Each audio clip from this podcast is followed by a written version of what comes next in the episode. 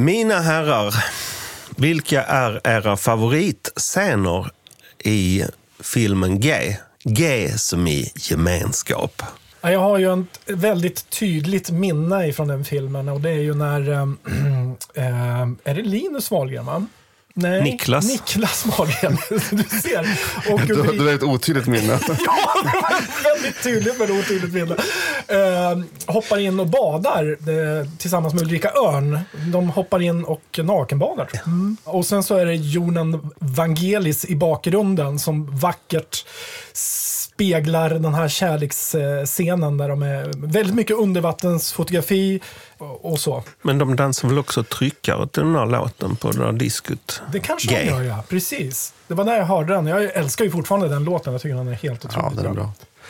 Ja, favoritscen. Jag, jag tror att jag kanske inte har en favoritscen egentligen, men däremot så är det ju snarare tvärtom. att Jag minns då att jag tyckte det var nästan lite läskigt med de här uh, Lindbergh 47 och fascination också för uh, Hundarna brinner såklart. En fascistnation. Ja, Jag kan eh, säga att jag redan då när jag såg den, jag vet inte om jag såg den, jag såg den nog när den kom på tv, eh, tyckte att den här scenen där Sebastian Håkansson och Nils Jensen sjunger barn på den här lekplatsen bland riktiga barn då var konstig. är det en favoritscen kan man säga. Ja, men det, det finns många märkliga scener. Jag såg något så här sammandrag. Det, fin, den, det går ju att streama. Man kan ju säga den. Anledningen till varför vi pratar om den här filmen det är att det var ju den stora svenska ungdomsfilmen 1983. Ja. Regisserad av Staffan Hildebrand. Den var ju på något sätt både pajig och pinsam och omotståndlig samtidigt. Är det någon som har räknat antalet artiklar okej från, från G? Det borde vara Det måste vara otroligt mycket. Och eh, oerhört eh, liksom, tilltalande och fascinerande. Om man nu kanske inte hade åldern inne och suktade efter musik och ungdomskultur. Och så tycker jag att eh, hela den här Stockholm på sommaren var oerhört förförisk. Men sen är det ju också intressant, eh, Staffan Hildebrand, för att det finns ju en slags mästrande, uppfostrande ton i hela filmen, vilket, vilket speglar Sverige jävligt bra på den tiden också. Sådär. Alltså folkhemmet hade inte riktigt släppt sitt grepp.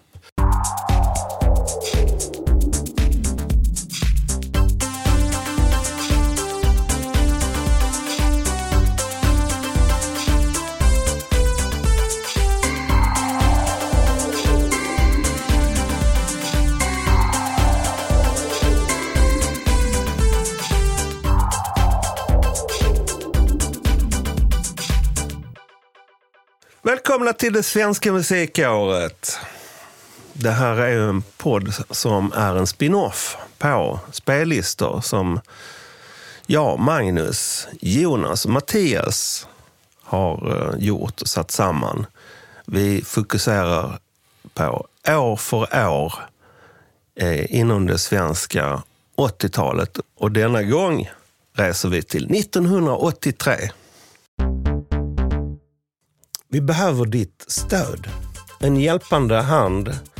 Jag skulle säga att vi faktiskt gör ett gräv som ingen annan gör.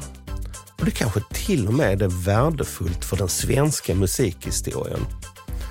För en spottstyver kan du få tillgång till intervjuerna med artisterna i sin oklippta helhet och annat extra godis. Gå in på patreon.com och sök upp det svenska musikåret.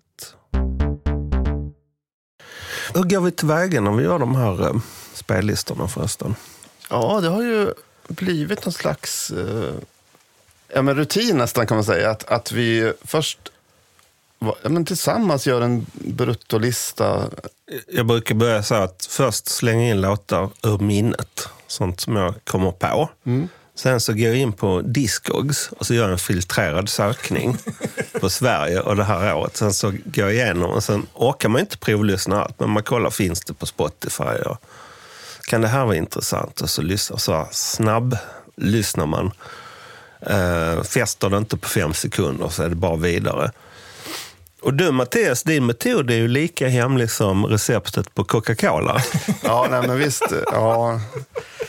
Jag tror att vi eh, kanske tillåter oss att inte ta de mest väntade låtarna. Alltså, det finns albumspår. Så här, låt fyra på B-sidan av albumet kan vara en sån här lite glömd pärla. Jag kommer aldrig ihåg alltså, vilka låtar som var vilket år. Alltså, så det, det, den kollen har inte jag. Utan Ibland liksom, hoppar vi på dig. Ja, precis. För att de var så, nej men den där kom 82. Jaha, visst fan, okej. Ehm, Men det gör inget Jonas. Åh, snälla ni. Eh, Sen gör vi ju då ett urval och det blir ju som ett blandband på 90 minuter. Ett C90-band då, en kassett. Kram, lite bättre ljud kanske. Det ska inte krypa över 1,30. för då- Nej. Och Mattias får ofta äran att sequence-listan, du, Ja, du som får set, kurera den skulle man kunna säga egentligen. Sådär. Ja, men steget innan, om vi ska dröja oss kvar i de här detaljerna som alla är jättenyfikna på, så är det väl oftast en av oss som gör urvalet. Det kan, det kan vari- variera. Nu är det Magnus, eller Jonas eller Mattias som gör urvalet. Och sen, sen eh, kommer klagomålen in då, att vi måste, den här låten vill vi inte ha med, eller nu byter vi ut den där. Det håller inte på slutet. Och så. Men sen låtordningen, ja, men det, är ju, det är ju faktiskt viktigt att man kan ledas in i Absolut. att det är bra energi från början. Så där är jag lite... Och hitta oväntade liksom kopplingar och övergångar mellan låtar som kanske är av helt olika genrer. Som ett slumpmässigt möte mellan ett paraply och en eh, toalettstol på ett kirurgbord. Ett obduktionsbord. Ett obduktionsbord, exakt. Det det var en surrealistisk konstverk. Ja, ungefär så är det. Eller, ja. Ja, jag vill lägga till där också att jag brukar säga att på pappret kan det se lite tråkigt ut. Det är så här kända namn och lite så här, eh, solartister som var stora. Men, och att det krävs en lyssning eller två eller tre ibland för att liksom det ska växa. ja. Vad minns jag från 1983? Jag minns inte mycket från det här året förutom en mjuk mjukglassbar i sommarstaden Karlshamn som hade en massa speglar och krom och rosa panel där de hade en videojukebox där jag såg videon till Billie Jean med Michael Jackson. Och man kunde förstås köpa rosa mjukglass. Det sammanfattade eh, det här året för mig. Det kommersiella, pastellskimrande 80-talet som lyste som en fyr i det som vi kallar så här i efterhand för DDR Sverige. Ja, just. Hur ser vår spellista ut då i stora drag? Vad har vi där? Vi har rätt mycket postpunk, Motown Soul, Ja. disco funk. Något annat vi har? Ja, vi har lite annat också. Lite country, va? In emellan där, ja. Är Mycket solartister faktiskt. Ja. men det, det känns som ett ganska så här, lite lätt, alltså det är ganska poppet, lätt anslag i vårt urval i alla fall. Vi sätter igång. Lolita Pop, Drömmar.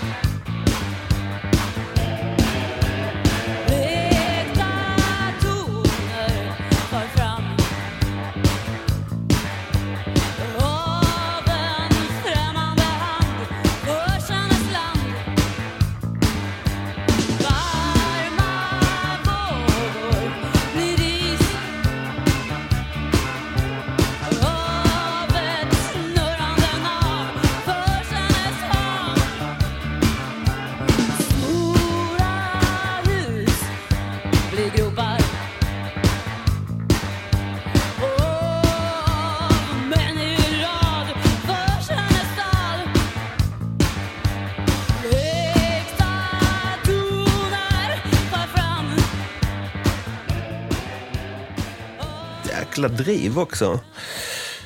Här har vi då ett Lolita Pop där Karin Wistrand fortfarande sjunger på svenska och soundet är omisskännligt postpunk.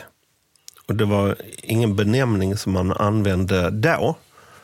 Vår producent Anders säger till exempel att ah, det kallades för depro. Ja, exakt, exakt, det stämmer. Eh, men vad, hur lät då postpunk i, i Sverige? Ja, ungefär så här. Ja, precis så här. Basen i förgrunden. Pådrivande, ofta melodisk. Och sen de här ylande och kvidande elgitarrerna som mer skapade en stämning. Som liksom adderade färg till låten och som verkligen försökte ta sig så långt från blåstolvan som, som gick. Eh, och eh, som mycket golv och hängpukor, väldigt lite symboler. Eh, virveltrummorna lät i, i mån de förekom som piskrapp. Lite kalla syntslingor. Och sången manierad, alienerad. Och även om det då är upptempo på något så är det på något knyckigt bakvänt sätt också dansant. Bra beskrivning. Texterna då? Var de? Mörkt, det är angst. Existentiellt. existentiellt. Ja. Men jag tror att vi sa nyss att det var ganska lättviktigt år, men det är också ett ganska typiskt postpunkår. Med Ja, jag håller precis, faktiskt rätt, med. precis rätt tid har gått in i 80-talet Ja. efter det tidiga 80-talet. och sådär. Ja. Vi, vi kallar det faktiskt svartrock tror jag i, i, i Norrköping i varje fall. Eh, Och, och det tycker jag Redan ganska, då? Ja, jag skulle nog vilja hävda det. Liksom, sådana här svartrockare som gick omkring på stan. Eh, så att, och det tycker jag är en ganska bra beskrivning av, av den svenska postpunken på något sätt. Det var min upplevelse av postpunken när jag liksom började gå på konserter och så att det var, oh, det var, det, det var nästan som en Batcave någonstans sådär. Men jag gissar att eh, det var folk som var lite äldre än oss som kanske lyssnade då på Lolita Pop. Exakt så var det. Men vi, vi fortsätter lite i, i um, postpunkspåret.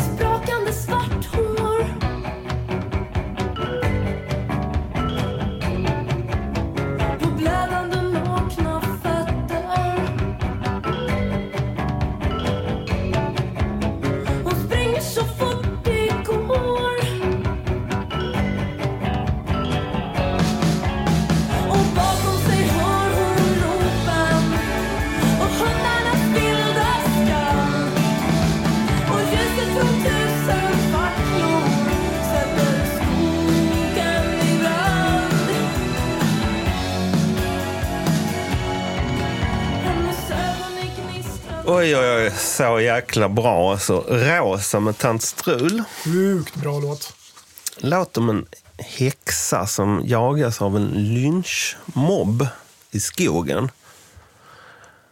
Eh, du, du säger att du får lite vibbarna av Flickan och kråkan med Mikael Wiehe. Ja, men faktiskt. Jag tycker det, det, det finns någon folklore-stämning i det här. eh, Nat, natur...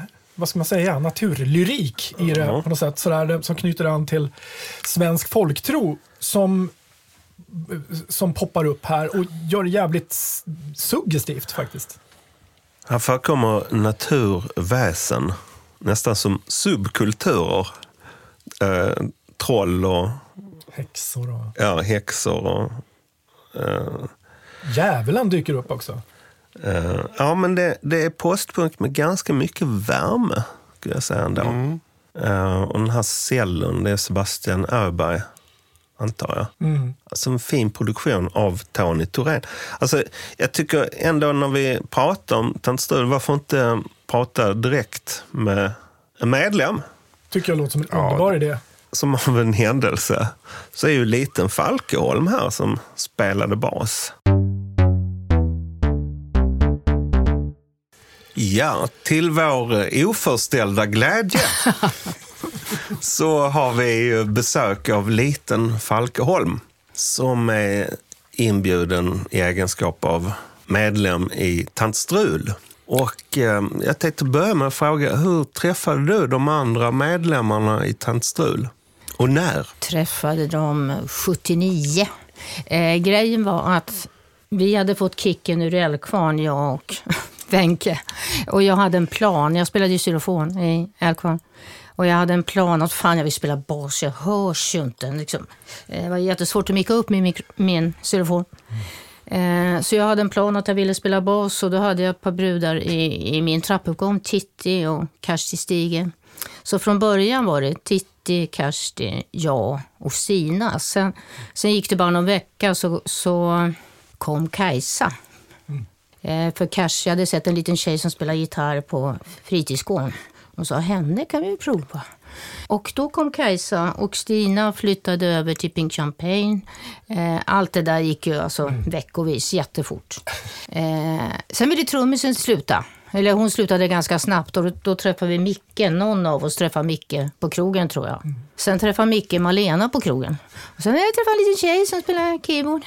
Så, så gick det till. Detta hände någonstans i... Ja, det hände, det hände i Stockholm. Vi bodde i Gröndal vid första. Eh, sen repade vi en kompis ateljé på Hornsgatan. Där började vi vi, och vi var ju alla någorlunda nybörjare på våra instrument. Malena hade spelat lite, lite keyboard, eh, jag hade spelat andra instrument. Men på våra instrument var vi ju nybörjare, vilket var himla bra att utvecklas parallellt. Vi utvecklades ju som en man så att säga. Men sen fäste det ju väldigt fort. Om jag jämförde med Älvkvarn där, där hade det varit lite traggligt i början. Så första gigget så var ju eh, folk så. Eh, som vi inte riktigt hade räknat med kanske. Var skedde detta första gig? Rågsved på Oasen, på första giget. Jaha. Klassisk mark. Ja, Ja. Det pratas ju alltid i intervjuer om Tant Strul och om pu- punken och oasen då, Rågsved. Och, Men vi, är, vi tycker kanske dels att den perioden är, ganska väl dokumenterad. Eh, Vi är nog me- mest intresserade av åren som följde på den här första uh, grejen. Och eh, är ju helt fascinerad av er väldigt snabba musikaliska utveckling från skiva till skiva.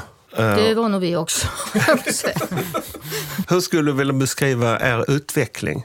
Eh, Jag tycker mycket om den första också. Då, då hade vi ju Micke på trummor. Eh, Den, den, den är ju väldigt eh, dan, dansant, eller följsam så på ett annat sätt. Och i och med att vi bytte trummis så by, bytte vi också drag. För det kommer Nike med sin enorma energi. Och jag tänkte, hur fan ska det här gå? Det var ju en stor förändring. Sen kom Sebastian Öberg med sin cello. Och sen min gamla man Tony Thorén som också liksom proddade och styrde upp det åt vissa håll. Det var också att Kajsa skrev fler och fler låtar. Från början samarbetade vi ju, jag och Kajsa, eller Kersti och Kajsa. Och så. Sen blev det Kajsas suveräna jobb som vi också tyckte att hon var skitbra på. Och då blev ju hon bättre och bättre på att skriva och det, det som gjorde att, att Hans Strus musik blev speciell var ju att när hon kom med en låt så kunde hon sitta på en stol och läsa texten först. Eh, sen så tog man sina instrument och så hade hon en ackordsföljd och sen så spelade vi till det hon berättade. Alltså det var inte så att vi liksom, ja det här är en sån här låt, eller det här är en sån här låt, utan vi spelade till det hon ville säga. Ja. Och därför blev alla låtar unika. Vi har ju då valt eh, en låt som heter Rosa. Som jag tror är från den andra plattan då. Eh, som är väldigt spännande. Och ganska särpräglad liksom, i förhållande till sin tid. Vi är väldigt svaga överhuvudtaget. Vi har valt alltså, i våra såna här spellistor där vi gör ett ganska hårt urval. Det har alltid Tant Strul-låtar legat väldigt bra till. Så att vi, de är med på flera listor. Jag minns tre tror jag. Första timmarna. Ja, den, det- så, den som jag sjunger med. Ja, nu. precis. Visst är det Ja. du som sjunger? Ja, Velvet ja, Underground jag, cover. ja, jag älskar After Hours. Lou Reed. After Hours. ja. Ja. Det var inte. Det Hon var är my- jättekul. mycket ute och spelade runt 83, 84. Ja, då var vi ute jämt och då hade jag en liten dotter. Och eh, pappa spelade ju också så att vi, vi fick liksom lämna över henne då i Växjö och så tillbaka. Det var lite svårt, de andra var så unga. Ja. Så de, vi kan väl åka till Köpenhamn, kan åka till Danmark i tre veckor. Tre veckor, inte klok. Sen blev de väldigt präktiga mammor, allihop. Men, men då, då var de för unga för att förstå det. Så det var lite pressat för mig, får man nog säga. Vilka, vilka band känner ni mest samhörighet med den här tiden? Alltså alla var ju som en stor familj, eller vad jag ska säga. Det blir Ebba Grön och Pink Champagne och... Eh, Vad lyssnar ni själva på runt 1983? vi lyssnade på Blondie, eh, Pauline Murray, Susan the Banshees.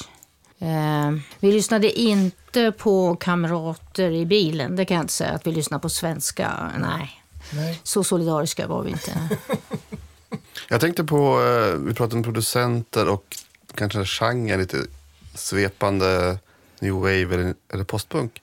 Jag är ju också basist och så här självlärd. Och jag tyckte att om den musiken för att basen kunde få ganska mycket utrymme. Ja. Förut kanske den mer hade kompat och följt ackorden. Men Ja, det, var ja, en, precis. det var som en egen, håller du med om den? Ja, det håller jag verkligen med om.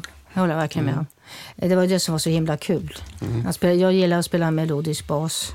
Eh, Jag tycker det är häftigt med bas, att det både är rytmik och melodi. Men det, Verkligen. Nej.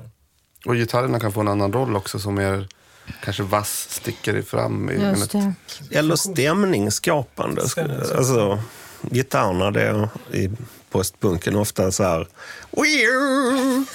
Väldigt långt från blues-tolvan också. Man säger så. Men sen så gick ni skilda vägar i Tant Strudel. Ja, det gjorde vi.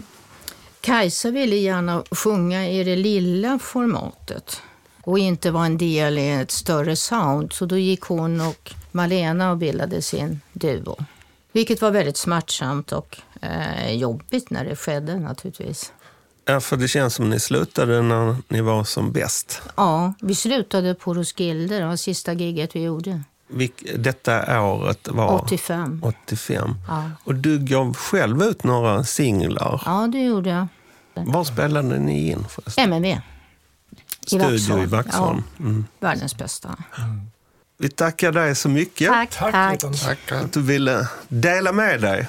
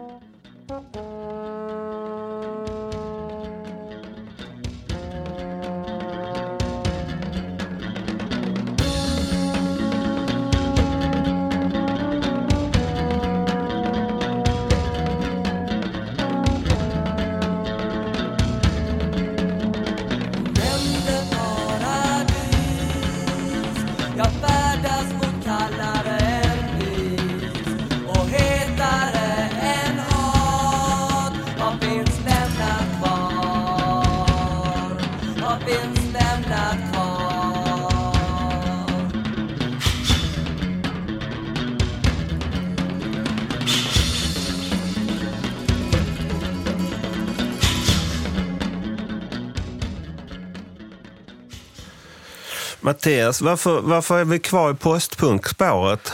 Ja, men vi måste vara där för att vi vill det. Nej, men, eh, det här är ju Kaj Martin och Stick, eh, en låt från deras album Simmarna. Eh, och eh, jag tänker att eh, eh, ja, men det är väldigt, väldigt bra album. De, jag tycker att deras två album som kom där, Röd plåt och Simmarna, riktigt bra skivor helt enkelt. Och jag tycker också att man hör kanske än mer de här mullrande trummorna här. Det finns också en, egentligen en, hel vild, en ganska vild stämning på hela den, det albumet, Simmarna. Men det var en, en ganska varm sommar 1983 och de spelade in i, i um, Silence Records studio i uh, Koppom i västra Värmland. Och, man ser ju där på skivomslaget till simmarna att de har rakat mohikan. De har nästan bildat en slags stam. Ja, men jag, jag, jag vet inte om jag kan historien riktigt. Det känns som att det var så här, vad är det man skådespelare gör? Method acting. De gick ut i skogen. Jag vet inte om de sov ute liksom och plockade bär och, göm, och så här, l- l- l- rullade runt i lera. Ja. De- Det är väldigt, eh, jag tror att de liksom var medvetet så här, att liksom, och så tog bilder därifrån. Då. De ser ut som sådana här mohikaner eller irokeser eller någon sån annan eh, gammal eh, native american stam.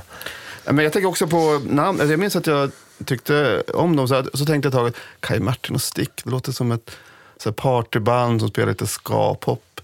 Och det var de ju i början kan man säga. Men här är det lite mer så här, de har ju blivit mycket mörkare och det är så här Cure, pornography-trummor nästan. Och, och de var ju att de gillade Magazine och Simple Minds och sånt där. Vi var inne på det här med, med basen, att den är väldigt distinkt och uttalad inom postpunken såväl i, i England som i Sverige. Och det har man ju verkligen på den här låten också tycker jag. Den ligger väldigt långt fram i liksom ljudbilden och är melodisk mer än, än kompande som vi pratade med liten om förut. Varför är vi så förtjusta i postpunk då? Ja, det där är ju jätte... Ja, och det är ju inte bara vi. Jag tycker postpunken har fått en revival sedan några år tillbaka. Eh, Det var ju många av de banden som, som, eh, som dök upp där vid, vid skiftet av vid 2000-talet som tog sig an postpunken. Jag vet faktiskt inte. Egentligen i dagens ungdom, frågar man folk som är 15 idag så gillar de också sånt där. Ja, ja, jag vet inte. Det kanske är just rytmiken eh, och att det är lite, ja, men det är lite dystopiskt kanske.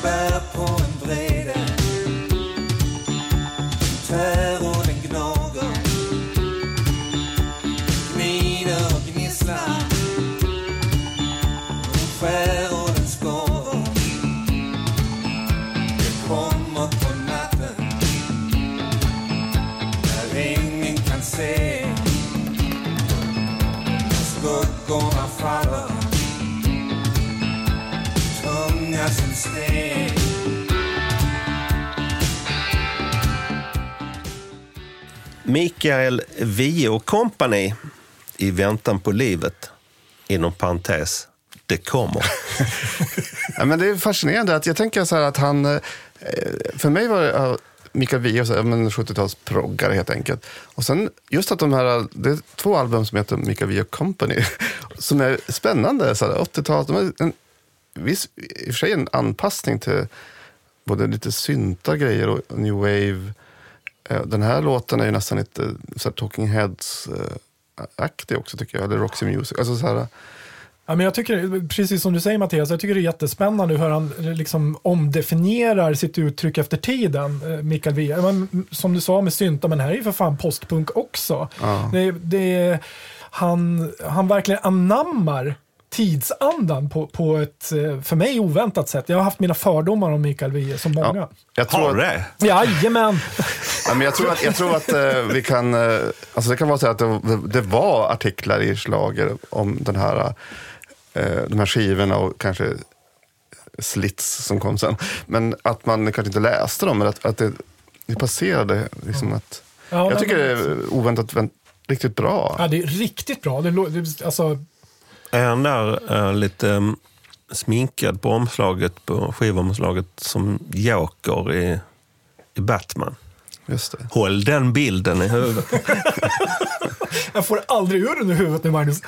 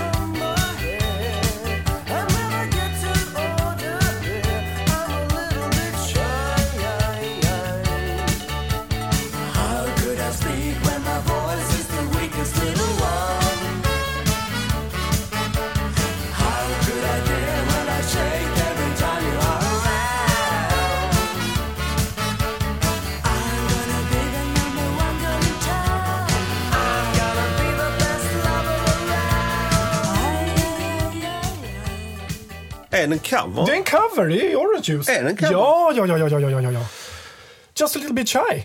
Jaså? Ja, Är det en Edwin Collins? ja, det är en Edwin Collins-låt. Ja, men, Va, Det det- trodde jag ni visste. nej.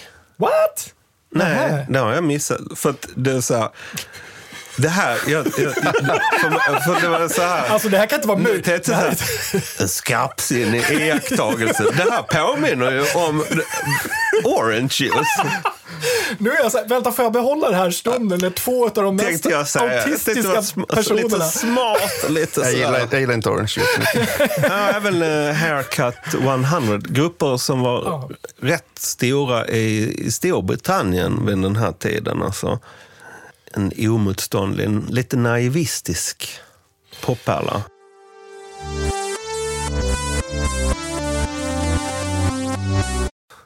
Ja, vi har en rättelse att göra.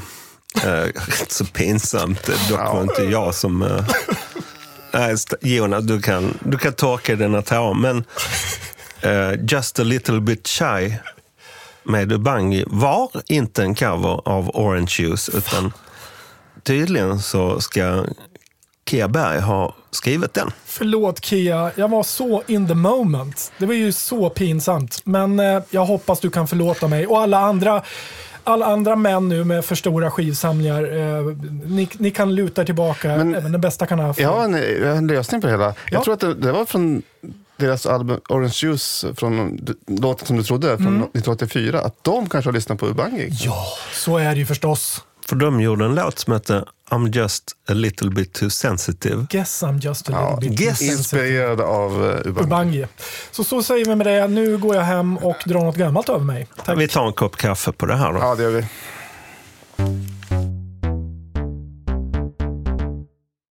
som det var just i postcard-stämningen där och som Orange Juice låg ju där bland annat och As the Camera att kombinera Blue Eyed Soul och funk med eh, med indie-gitarrer eller med, med liksom postpunk-gitarrer för det här är ju egentligen ganska postpunkigt Ja. också fast lite poppigt. Alltså de försöker, det är nog någon, en, eh, någon som försöker spela en lite funky Lite gitarr. fa- exakt. Men det blir ju inte det eftersom man inte har den Nej.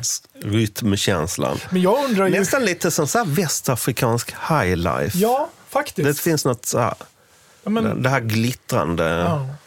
Men- ska vi stanna lite kring det här med, med soul-uttrycken i... Eh, för det finns ju en hel del låtar på listan. Det kanske kommer in på någon av dem här senare.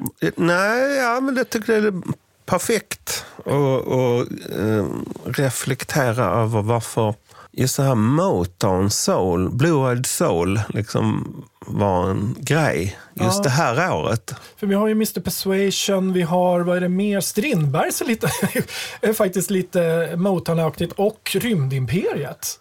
Ja, till och med Thåström lyssnade på soul under ett halvår.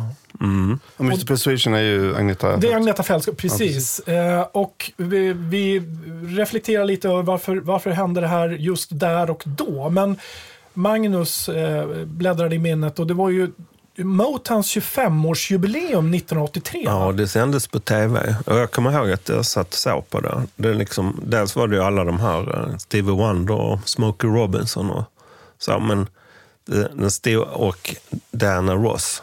Men den stora stjärnan där var ju Michael Jackson. Som introducerade Moonwalk i det här programmet. Så det hade ju ett enormt genomslag. Men anledningen till varför det här fanns i svensk musik, det var nog eh, The Jam. Ja, Ja, som- det tror jag också. Anders, vår producent, nämnde här. Som året innan släppte sin eh, sista platta och hade hits som A Town Called Malice och Beat Surrender som nog var väldigt inflytelserika Mm. i Sverige. Men vi vet inte om The Jam influerade Agneta Fältskog kanske? Till, en- så det, kan, det var nog en bredare också? Det var någon bredare Ja. rörelse att, att eh, Motown kom där.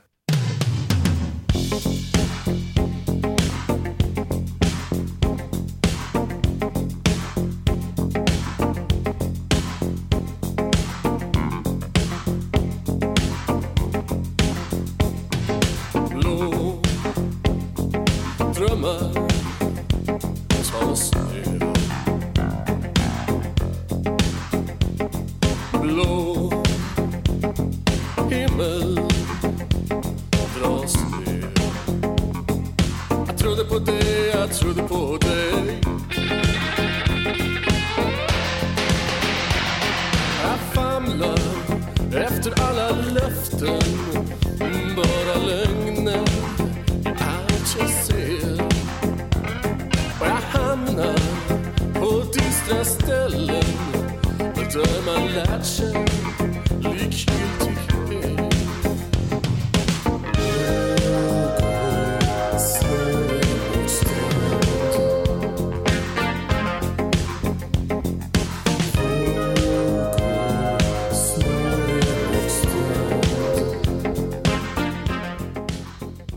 Ja, tredje mannen alltså. Egentligen tror jag, Blå drömmar. ja, jag undrar om vi, så här, det är ett band som är lite grann under radarn. Det är så medlemmarna, man kan se namnen, man kommer aldrig ihåg dem. Vilka var det egentligen? Men de gjorde ju två, tre album i alla fall. Ja, men jag tycker att det här är, det blir så här, min favoritgrej då, att det blir så här lite hypnotiskt och magiskt. Och svängigt faktiskt. Jag, jag tänkte ett tag att det är, ett syntband, men, men det är ju lite grann så här, inte funkar det här och det kommer en gitarr där också. Så att, ja, jag tycker det är bra. Verkligen suggestivt. Och sen så är den här, som vi pratar om, lite manierade sången också då. Som Men, kan det vara lite Brian Ferry eller Bowie kanske? Ja men, ja, men någonstans där. Eller om de har lyssnat på nyare grupper som Japan. Eh, vad hände det här året? Ja, Björn Borg meddelade att han skulle dra sig tillbaka från tennisen. Ebba Grön slutade som band. 16-åriga Carola Häggkvist vinner den svenska melodifestivalen med låten Främling. Coca-Cola Light introduceras i Sverige. Immunbristsjukdomen aids skördar sitt första offer i Sverige. Grundutbildning för kvinnor införs i den svenska armén. USAs president Ronald Reagan presenterar en satsning på ett nytt rymdförsvar mot kärnvapenrobotar. Dystert Det låter ungefär som nu. då också. Och eh, ja, vad hade vi på tv som jag tillbringade enorma mängder tid framför? Vi hade privatdetektiven Kant Oh, av Carl Johan De Geer och eh, Håkan Alexandersson. Jag skulle säga det mest skeva barnprogram någonsin har sänts. Sjaskig, mörk, surrealistisk ungdoms-tv. Uh, eh, Susanne Lanefelt kom och tog oss alla med storm med programmet Gymping. Rätt sent på torsdagskvällar. Mycket märkligt. Som jag då självklart slaviskt följde. Ett eh, intressant program är Levande livet med Eva Attling och Maria-Pia Boetius som handlar om det goda livet, vin, mat och sex. Här kommer det här eh, Flärdfulla. det flärdfulla 80-talet in. Och så hade vi det breda lördagsunderhållningsprogrammet Rassel med Lennart Svan, Tom Engstrand och Pelle Berglund. Lillstrumpa och Syster Yster, julkalender med Staffan Westerberg. Och filmerna Flashdance, Octopussy, War Games, Scarface, ombytta roller med Eddie Murphy och Eh, Dan Aykroyd. Dan Aykroyd. Ett päron till farsa med Chevy Chase, Jedins återkomst, Monty Pythons mening med livet och här hemma då, framför allt, gay som i gemenskap. Ja, det var lite eh, 1983, bara för att få känsla för det här året.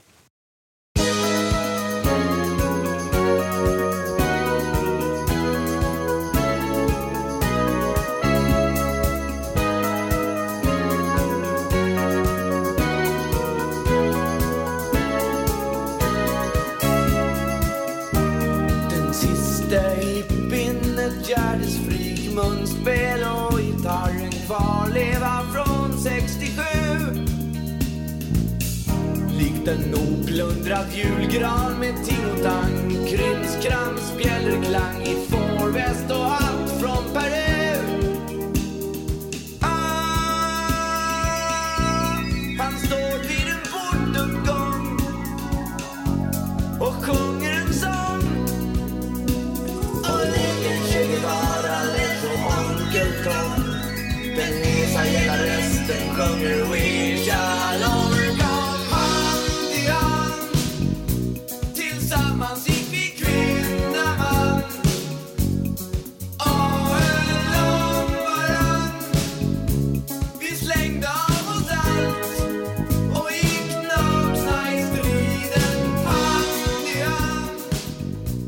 Hand i hand med Magnus Uggla. Just fan, Let's Dance kom ju också 1983, alltså med Bowie. Oj, ett riktigt stort år. Ja, när man hör den här basen då. Alla skulle spela lite funkbas. Det har vi ju inte minst här. Det var ju ett enormt år för Magnus Uggla och, och här är ju Magnus Ugglas uppgörelse med 60-talet som han gör på ett alldeles för... Hans satiriska sätt tycker jag fångar mycket av det här hippidealet på ett jävligt pregnant sätt tycker jag. Jag har en anekdot om den här, men, men den här skivan var megastor i vårt hushåll. Framförallt syrran som lyssnar väldigt mycket på den. Och Välkommen till folkhemmet. Alltså vilken albumtitel. Ja, men det är ju helt underbart. Men då hade vi eh, inte den här skivan hemma. Vi hade den eh, inspelad, fulinspelad på något C90. Och jag praktiserade på en Konsumbutik i Navesta i Norrköping. Och tänkte att nu ska jag vara generös och köpa en Magnus Uggla-kassett till min syster i julklapp. Och köpte då eh, Magnus Ugglas liveskiva, eh, Godkänd Pirat tror jag den heter, med, med fantastiska tolken av Sommarnatt på i syntversion. Det är ju en annan studioinspelning på den. Eh, min syster blev gruvligt besviken. Hon tyckte bara, vad fan är det här? Jag, vet inte, jag tror att jag gillade den och tyckte den var rolig, men skulle aldrig tänka att det var någonting som jag tänkte att oh, det här är min favoritartist eller så. Nej, då, men- då alltså. Nej, Men, vi, han- men han vilka um, raffinerade lå- poplåtar. Även Astrologen. Astrologen, oj. Den, den hade ju lika gärna kunnat vara med på den här listan tycker jag. Den tycker jag är minst lika bra.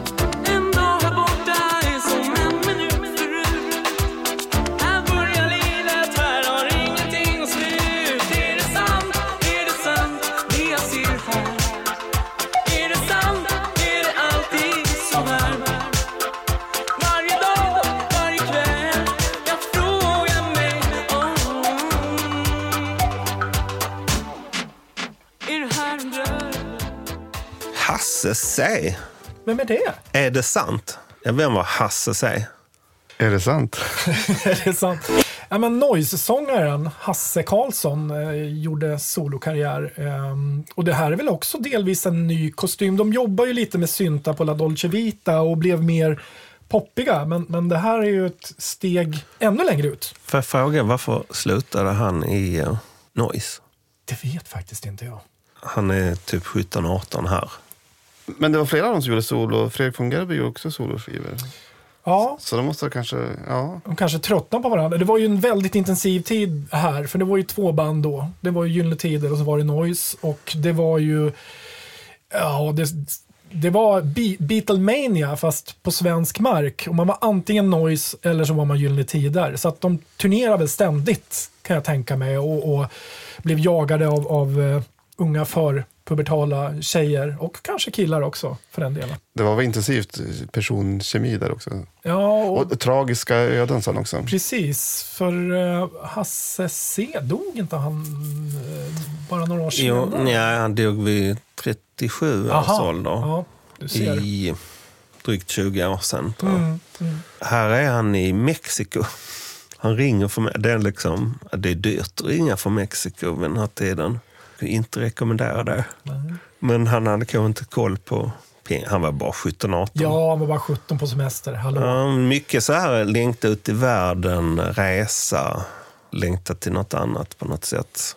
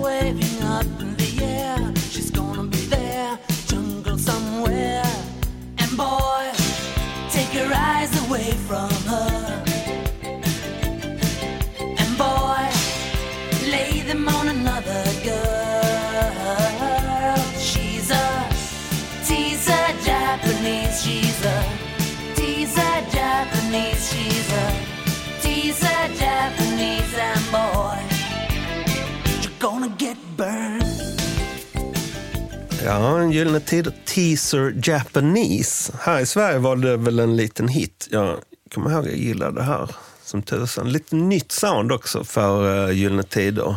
Ännu slickare och, och lyxigare. Det var en försmak till deras engelskspråkiga album The Heartland Café. Och i USA och Nederländerna så släppte ju gruppen singeln under namnet... Modern Times, va? Nej, Nähä. Roxette. Yes. Han hade planer redan då. Men de hade något Modern Times eh, på engelska också, tror jag. Aha. Ja, men Roxette står det Vi på, får kolla upp lite Vi saker. skivorna. Jag har kollat upp det. år. Och jag behöver väl knappast säga att den här utlandssatsningen var ett fiasko. Och slutet för den här gruppen. Åtminstone det första slutet. Det första slutet. ja, precis. Det första av många. Eh, Jag tänkte på det här att, att det fanns en hel del fjärran östern-exotism vid den här tiden. China Girl med David Bowie. Och och när vi lyssnar på låten så upptäcker vi att basgången, när låten väl kommer igång, är ju exakt som China Girl. Japanese Boy Manika, en hit från 81. Life in Tokyo med Japan. Turning Japanese med The Vapors. Big in Japan med Alphaville. Tokyo med Carola. Och så vidare, och så vidare. Japan hade till och med en låt som heter Visions of China, så det är ganska roligt. Det, är, eh, framförallt Japan var ett drömland som stimulerade fantasin. Vid den här tiden, jag minns eh, när jag satt på Fönster mot tv-världen med Åke Vilni och han visade japansk tv-reklam. Alltså det sprängde medvetandet på en. Eh, och snuttar från sådana här eh, galna japanska tv-shower. Det var ju, det var ju någonting som man aldrig någonsin hade ens kunnat liksom, tänka ihop i sin vildaste fantasi. Så eh, ja, men det, det verkar som Japan var, var någonting som... Deras, deras populärkulturella storhetstid kanske började där. Jag kommer också ihåg att jag såg de där reportagen, men då var det mer... Det, det jag kommer ihåg väl, jag kommer inte ihåg vilket år, men jag kommer ihåg att de visade ett reportage där japanska rockabilly eh, rock- rockabilly-gäng stod och dansade till gamla, eh, gamla 50-talsskivor på en bilparkering. Det kommer jag ihåg Ja, väldigt tydligt. Eller var det den här parken? Där Det de- kanske är parken ja, men jag kommer ihåg att de hade så jävla snygga frisyr och allt såg så här mint condition ut. Det var turn-ups på jeansen och det var... Äh, och då bara tänkte, det var då min tanke kring Japan. Men jag, jag tänkte också på den här japonismen. Det fanns en sån i slutet av 1800-talet också. Men att, att det var en, eh, en annan variant av kommersialism. Alltså långt gång, gånget kommersiellt samhälle som var väldigt spännande. Liksom. Ja, att man fångade upp det västerländska och nördade ner sig i det också. Det tänkte jag inte på då, men nu kan man ju se det så här i efterhand. Att det är liksom på något sätt nörderiets epicentrum. Per Gessle han släppte även sitt första soloalbum det här året. Och det var ingen succé det här heller, men eh, den plattan tycker jag har hållit fint Ja. över tid. Älskar den skivan. Lyssna på den.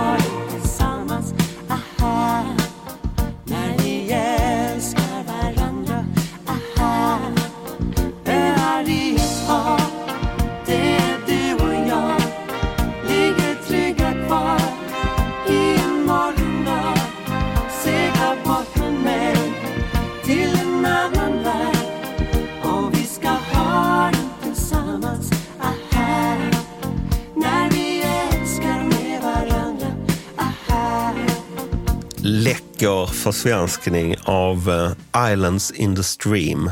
Kenny Rogers och Dolly Parton. Öar i ett hav med eh, Kikki Danielsson och det någon kille som vi... En random kille. Är det Kjell Roos? Alltså, det är alltså Kjell Roos, uh, Kikkis man då, som uh, sjunger med henne i duett. Ja, men så passande. De var ju lyckliga på den, tiden. tiden.